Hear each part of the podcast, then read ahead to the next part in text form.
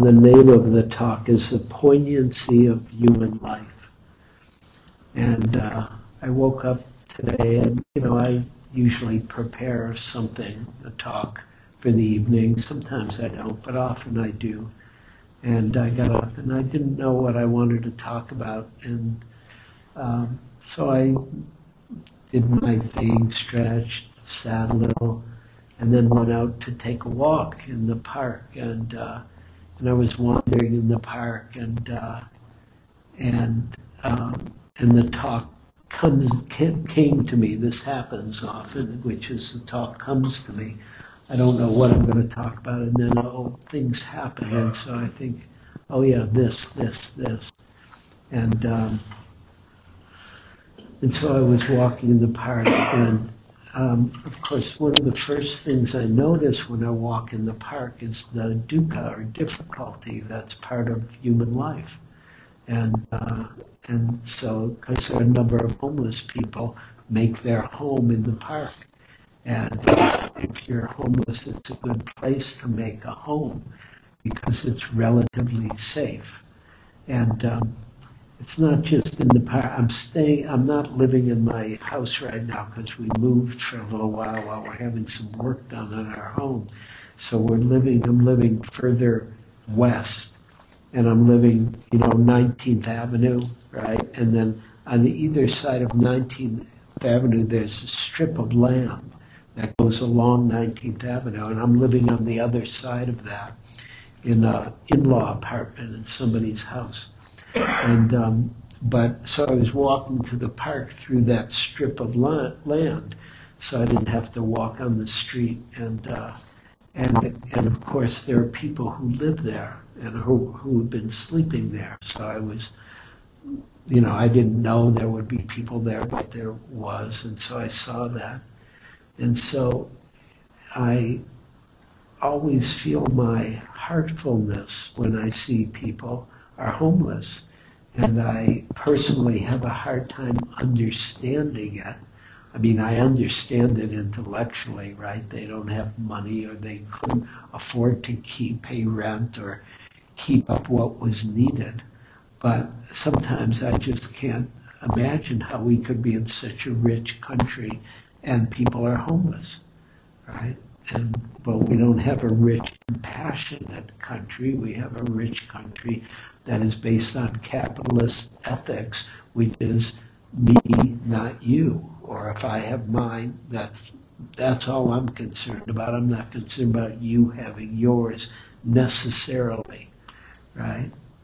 And so, and also, I mean, when I walk in the park, I, you know, I sometimes I see people looking for food and so there's homeless people or hungry people. And then also there's people who are ill. And I don't mean physically, I mean mentally ill and aren't being treated or for whatever reason, and I'm not saying, you know, it's all the government's fault or whoever's fault, but they're not being treated. But so I'll be walking along and people are talking to themselves and they're not on their phone, right? Because a lot of people seem to be talking to themselves, but they're on their phone or they're on a headset or something. And it, you know, and so that happened a number of times this morning, and especially I was the, went into the, I went to go to the bathroom in the park and I went into one of the bathrooms and somebody was there talking to himself while he was in the bathroom and uh, and it's painful really. It's heart hurting heart hurting to see the suffering of human beings. And and that I think and make the assumption that doesn't need to be that way. That there could be the kind that we do have in this country, the kind of resources that could actually care for people if that's what we wanted to do. And so there's the dukkha of uh, of human life, which is part of the poignancy of human life. And of course, you all know, you all have your own dukkha, and you know whatever that might be, you know, emotional dukkha or relational dukkha or societal dukkha or um, uh, financial dukkha, right, of any kind, right, just living these days. There's everybody's, and of course, if you don't know the word dukkha, it means suffering or disease or dissatisfaction, things like that.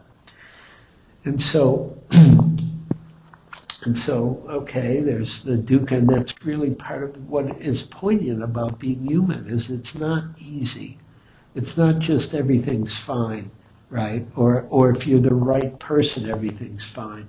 Because even one of the one of the uh, perspectives that I have, especially in the roles that I've been in in my life as what's called a spiritual teacher or a Dharma teacher or a Buddhist teacher or a teacher of the Diamond Approach, the other spiritual group I teach from, or a therapist, which I've been in my life, um, is that I see, I meet all kinds of people from all kinds of conditions, you know, and young and old, and different genders, different sexual uh, orientations, or different um, different uh, financial means, right? And, and everybody's got dukkha.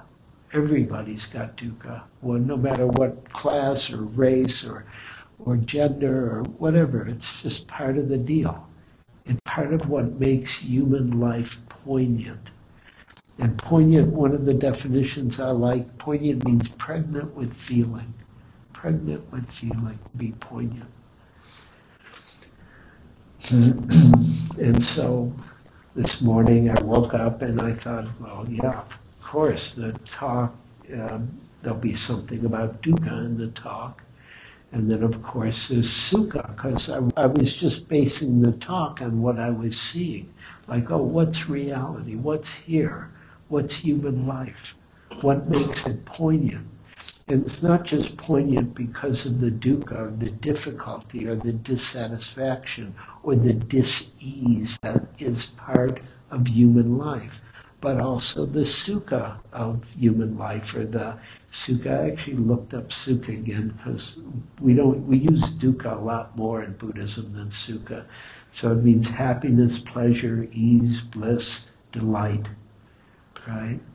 And so part of the delight I was feeling walking in the park and just not doing anything really. That was a key piece right? I wasn't doing anything. I was just walking around to take a walk and get some air and, and get outside. And uh, and there were people of all ages and all colors and all sizes and all genders and all all every all the isms, right, of the different kinds of people, right, were there and they were all doing their thing and they were walking and running and riding bikes and uh, skateboarding and you know I've discovered now you electronic skateboards are a big thing. Like to hell with you using your legs. You just get on the skateboard and it goes. Like and that looked like fun. And, then of course rollerblading and roller skating and, and everybody was just enjoying themselves in the park. And it was beautiful to see that. It was really touching and I, I enjoyed that. I enjoyed the poignancy of human delight right? Because there's so much there was so much feeling there and so much good feeling there of people enjoying being human and just hanging out in the park. And of course, the the part of the park that I'm around and walking around, there's no cars. It's all closed to cars on on Sunday. And so everybody's just kind of doing their things, and a lot of little kids have bicycles, just riding like crazy, and their parents riding after them. And yeah, and and uh, actually also one of the beautiful things that that was part of. So it wasn't just so there's you know dukkha, sukha. There's also mystery and magic on Sunday in the park. And I say that because I encourage you, if you don't know it, go to the park on Sunday sometime. It's free, you know, all you got to do is get there. And there's all, all this life happening. Human life is happening there. And so there was a lot of what I call mystery magic. and the delight of the mystery and magic of life itself. So one of the things I really enjoyed, so I walked, I did a lot of walking, and then I sat on a bench. That's not a really Eugene thing to do. Eugene doesn't sit on benches generally. But I thought, I, I really, I thought, okay, maybe I'll meditate. I'll just sit on a bench and meditate. But it was too much fun to watch everybody to really shut my eyes and meditate. So, I mean, I could say I meditated with my eyes open, but I wasn't really trying to meditate or do anything. I just sat there and enjoyed what I was seeing. And one of the more fun things that I enjoyed was people walk by with little babies in buggies right? And the little babies sometimes have their eyes open, they're looking out, and I'm like waving at them. And I mean, these are little babies. They have no idea who I am, but, but they could make eye contact, and they were looking. And there's so much life right there in this little thing that's being pushed along by this bigger thing that was once one of those little things, right? Right now it's pushing the little thing along and they're just beautiful, you know, babies, you know, whoever they are or, or, whatever they are, which is of course part of the mystery. Like, who are these people? And do they know they're people yet? Of course, they're not even thinking that kind of stuff. And you don't even have to think that either. You don't even have to worry about if you're a person or not. Just sense and feel the aliveness that's here that's just like the baby's aliveness. That's no different than the baby's aliveness. And so I was playing with them, meaning I was having a good time waving at them. And, and of course, sometimes the parents like it and wave. Sometimes parents, they don't know. They're on the phone half the time. The parents, they're on their machine. And I'm thinking, you know, who, who, who are these people and where do they come from? And I mean, I know technically where they come from, but I mean, really, where do where do we come from? Really, where does where does consciousness come from? Where does life come from? Because we're not even the only form of life. There's life in so many different forms, and it's all alive. And it's one of the great, brilliant things of the Buddha was he had this tremendous respect for all life right? Like one of the first things you learn in Buddhism is the precepts, and the first precept is, oh, you don't kill any living thing, right? Because it's all life, life manifesting from nowhere, from out of nothing. Or if I'm a little more technical in Buddhism, it all comes out of emptiness, right? Life appears and then disappears.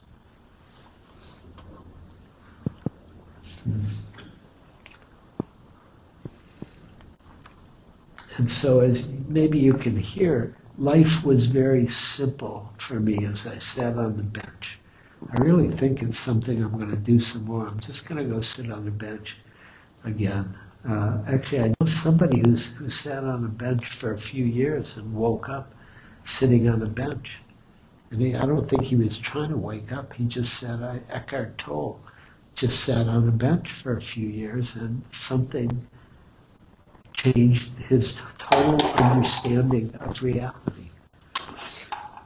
Funny, I, I said this to a friend of mine on the phone later today, and he said, "Oh, and he's a neighbor of Eckhart Tolle on Salt Spring Island." Maybe I should say that. Don't go to Salt Spring and bother Eckhart Tolle. But uh, but he's a neighbor of his, and they had a, a meal together. And uh, I can't remember what it was. He told something he, he asked Eckhart Tolle about something about, um, um, well, no, he told Eckhart Tolle about his, uh, what, what was difficult for him. And what was difficult was both his sons, who are like, like 20 and 18. So the 20 year old went off to college, right, has come back and then goes to college right? And then the 18 year old's going off to college. And my friend is a little heartbroken. Right? He loves his kids and they're a very close family and, and he's had a lot of change. And, uh, and uh, so he was telling uh, Eckhart Tolle about, you know, he was sad and da da da da about his kids going off to college. Now both kids are leaving right now in the next two days. And Eckhart said, "Oh, that's good. That's okay. That's good. Change is good." You know, and he, he didn't have any uh, sympathy in the usual way because because for him, tra- change is the way it is. And he said, he said, then he said, and he was talking with Eckhart, and he said, what are you doing? And Eckhart said, he said, and my friend said, Eckhart always talks this way. where he says, well, if I'm still alive in a month and a half, I'm going to this place to give a teaching. Right? Or if I'm still in this body, I think that's what he said. If I'm still in this body in two months, then I'm going to New York to give a teaching. Right? So life gets simpler sometimes, and it was simpler for me this morning, and really a beautiful, simple way to discover the talk just by going and sitting on the bench. And as uh, Sayadaw U Tejaniya says, he says, when the mind is simple, then wisdom can develop. When the mind is simple, wisdom can develop. And I'm not saying I'm so wise, but I felt, I watched my whole sense of being relax as I walked and then just sat and didn't do anything for a while. And, you know, Eugene likes to do things. I do a lot of things, and it's all good. But there's something so good about not doing anything, not even meditating. It's a radical shift to just not do anything and just let yourself be, right? And because remember, we're called human beings, and that's the part we don't get is the being part.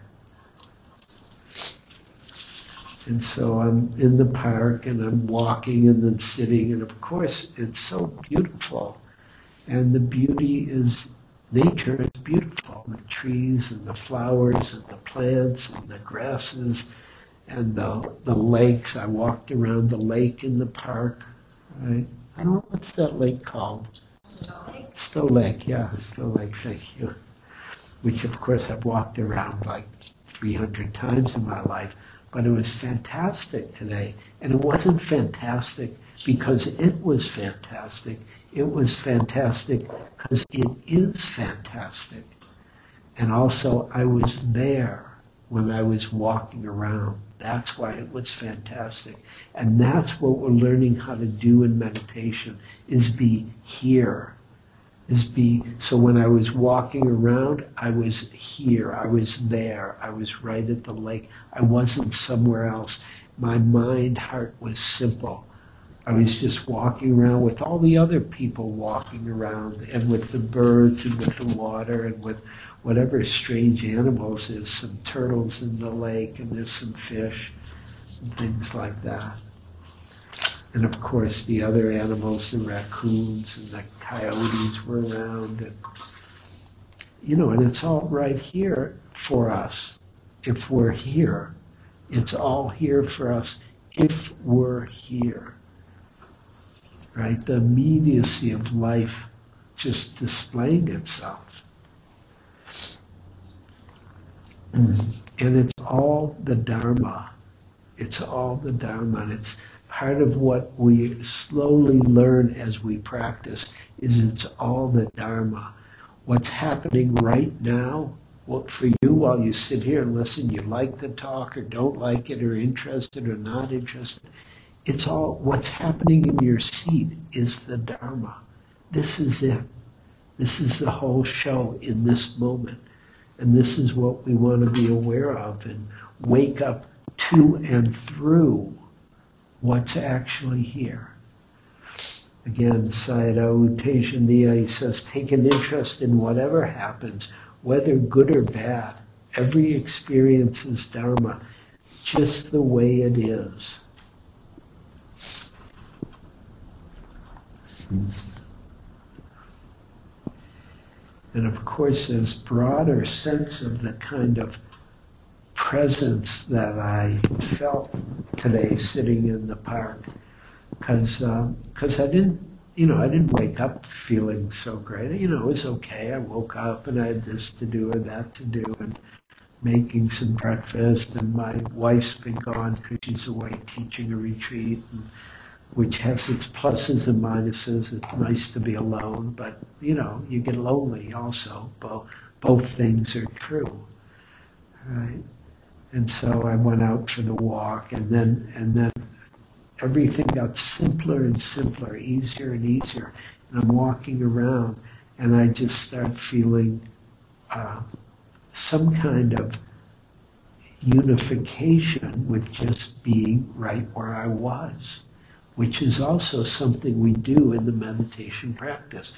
We're unifying our consciousness with the sensations, with the breath, with the sound, hearing, smelling, tasting, touching, seeing, thinking, feeling. We're starting to become one with what's here. And that kind of unification is called samadhi and is an important part of the Eightfold Path that the Buddha taught. And it's also described by the native people, by Black Elk, who wrote in a piece called The Sacred Pipe. He says, Peace. Peace comes within the souls of humans when they realize their relationship, their oneness with the universe and all its powers, and when they realize that at the center of the universe dwells what he calls the Great Spirit, and that this center is really everywhere. It is within each of us. Right? So there's an important point that he's making about peace and what it means to wake up or be oneself in the native tradition that he comes from. He says that that as the souls of human of humans, when they realize their relationship, their oneness with the universe, because of course we talk about the universe like it's all out there. We are the universe. We are part of the universe. We're not separate from the universe. And so we are the universe. And it's not like we're the totality of the universe, but we're not at all separate from any part of the universe. And so the universe is right here. He says, realize one's oneness with the universe and all its powers. And when they realize that at the center of the universe dwells a great spirit, and that this center is really everywhere, it is within each of us.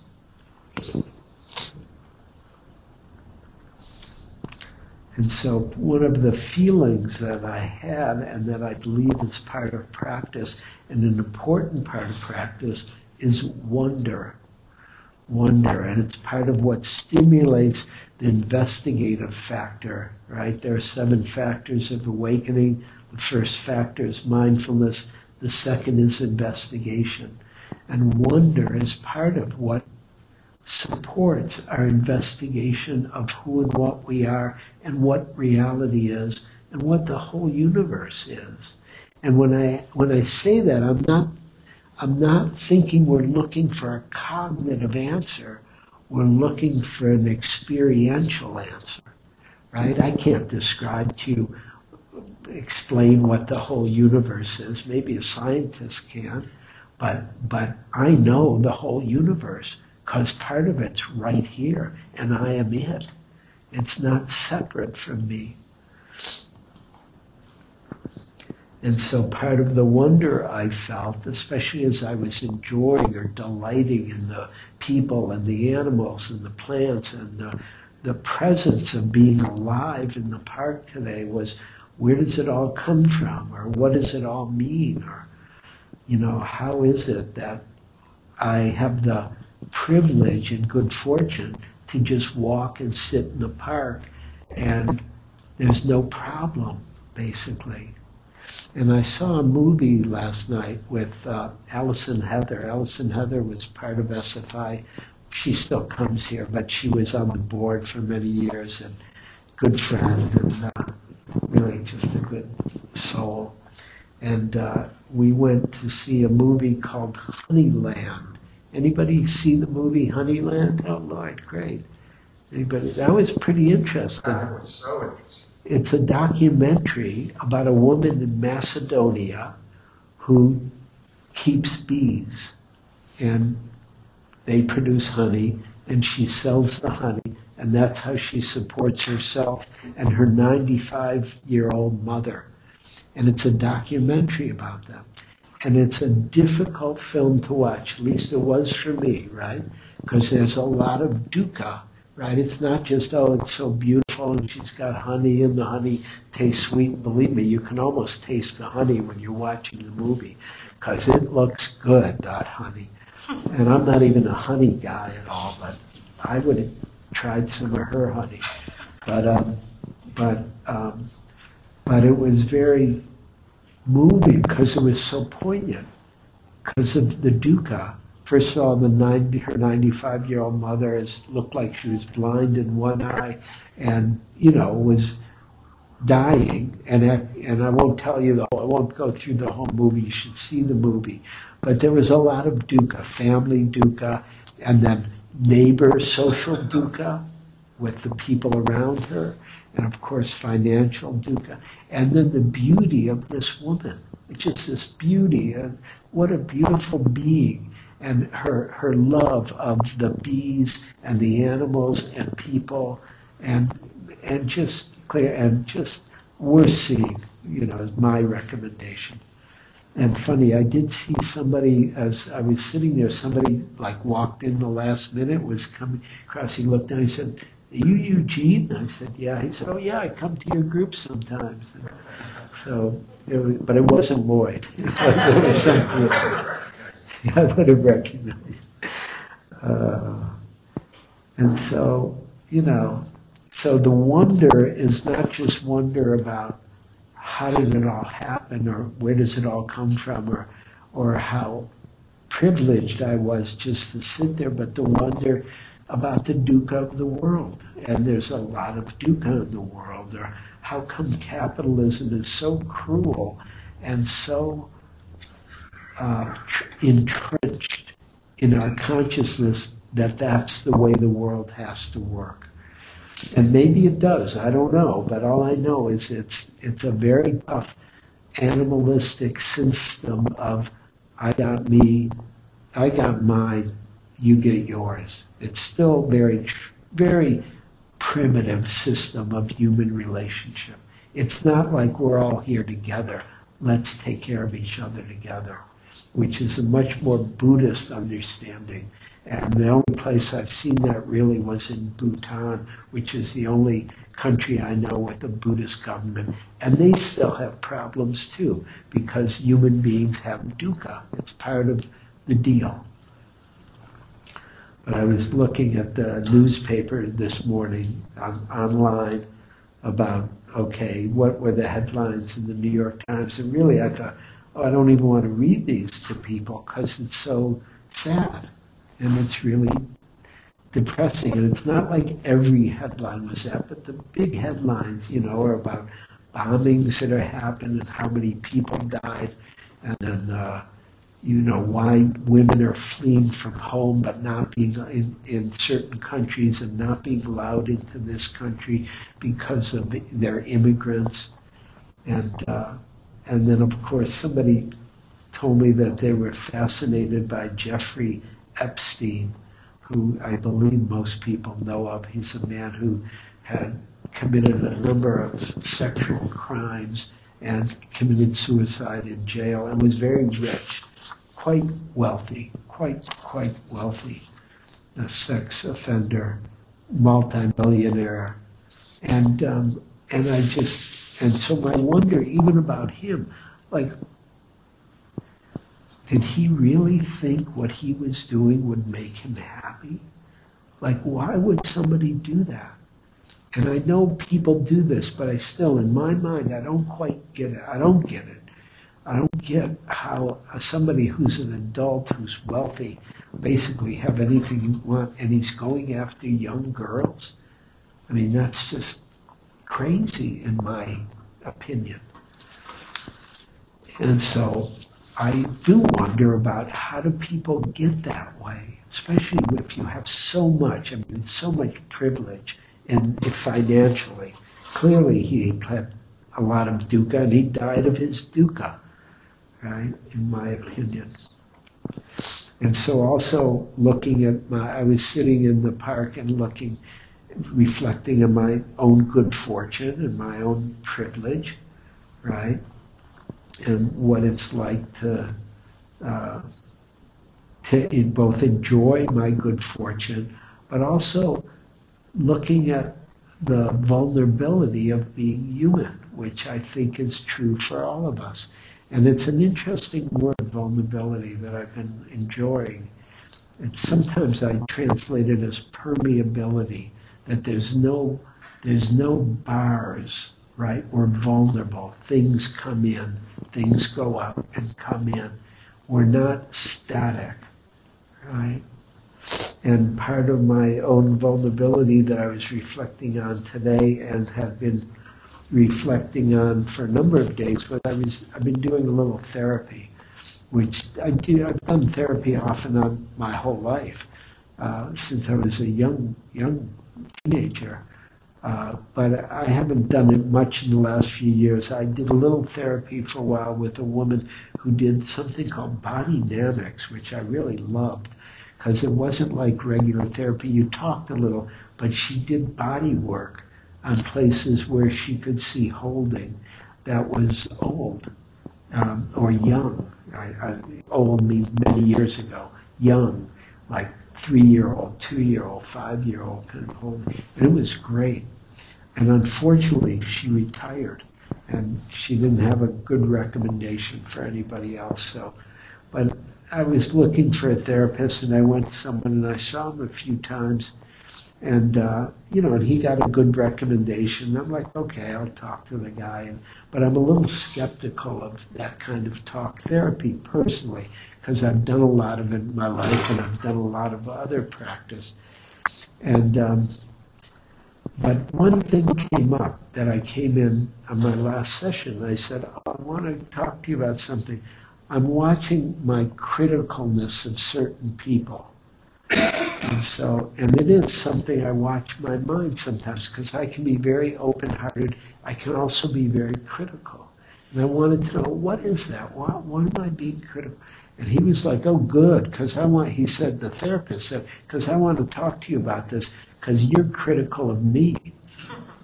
And, I'm, and, it, and it was true, and I, I knew it. And I, I'd expressed it to him too, like I wasn't so interested in his opinion about stuff.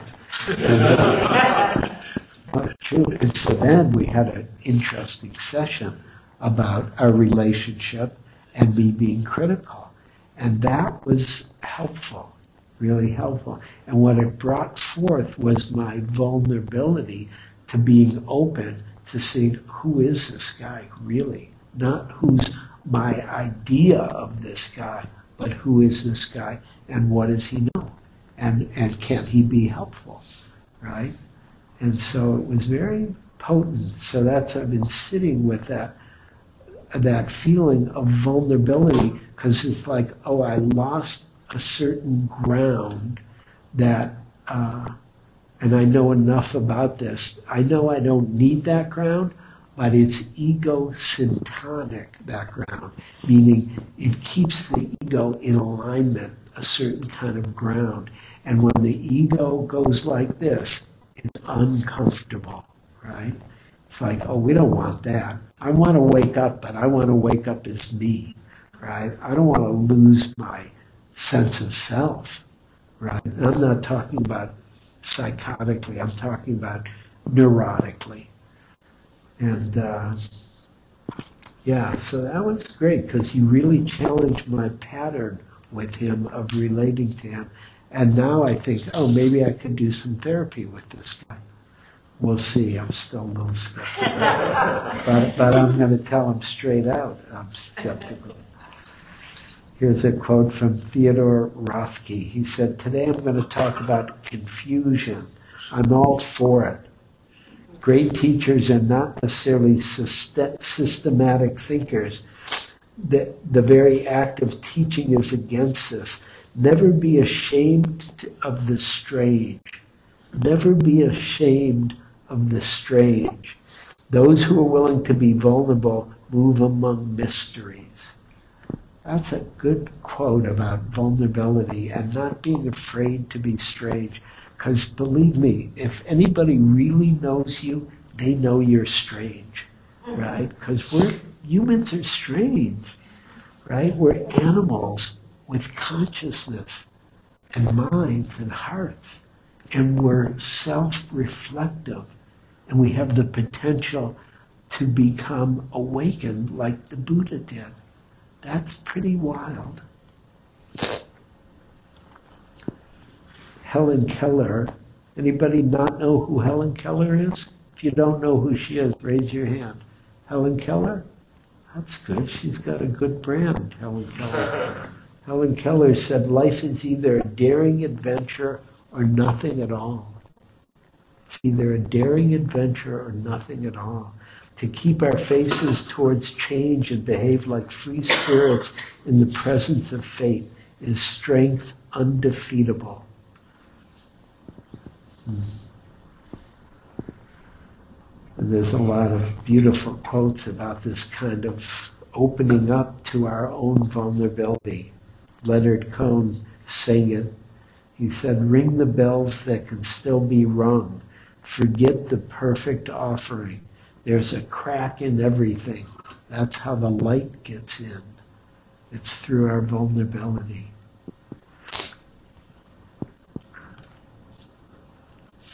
Hmm. Rumi, Rumi said it this way, Sufi poet Rumi said, That which haunts us will always find a way out. The wound will not heal unless given witness. The shadow that follows us is the way in. Yeah, I will. That which haunts us will always find a way out.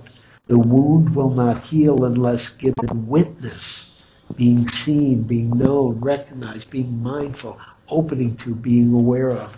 The wound will not heal unless given witness. The shadow that follows us is the way in. Right?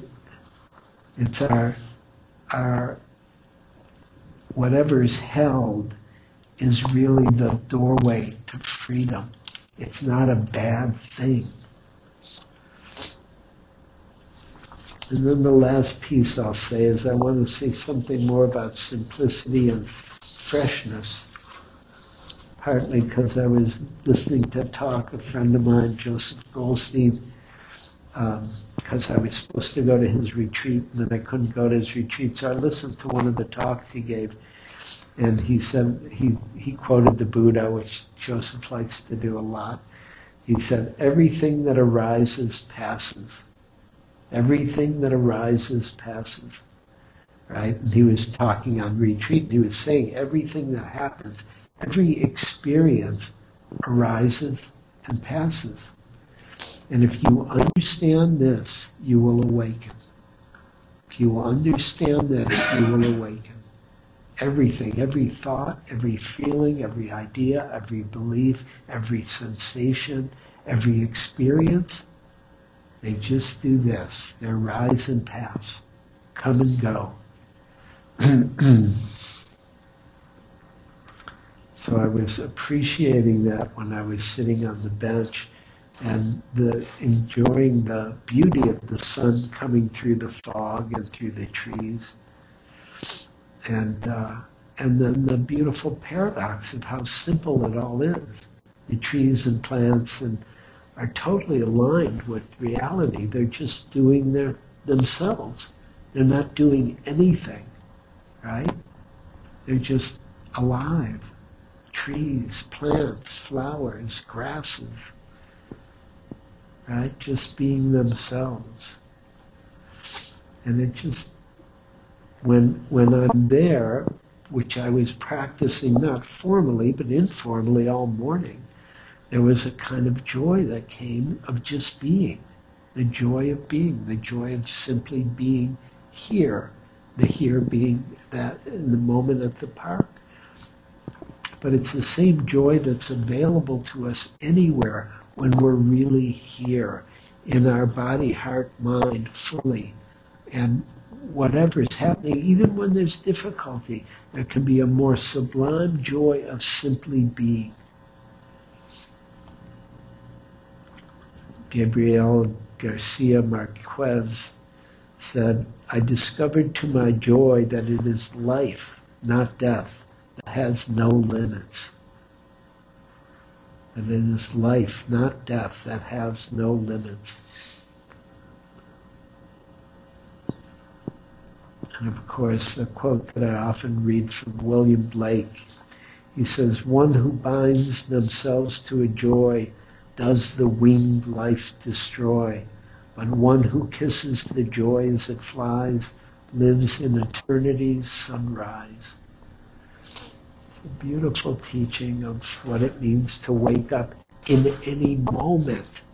Not like we're going to wake up forever, but to wake up in a moment and the joy that comes of simply being here and not being attached to being here, just being here.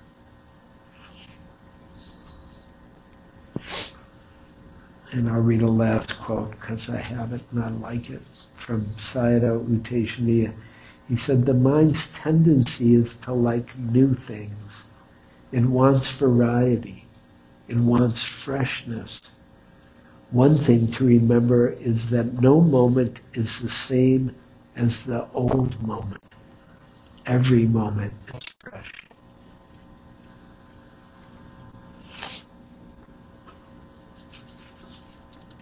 I'm going to stop there. A few minutes for any questions, comments, agreements, disagreements. I love to hear from you all and hear does it make any sense what I said, or was it helpful at all, or unhelpful,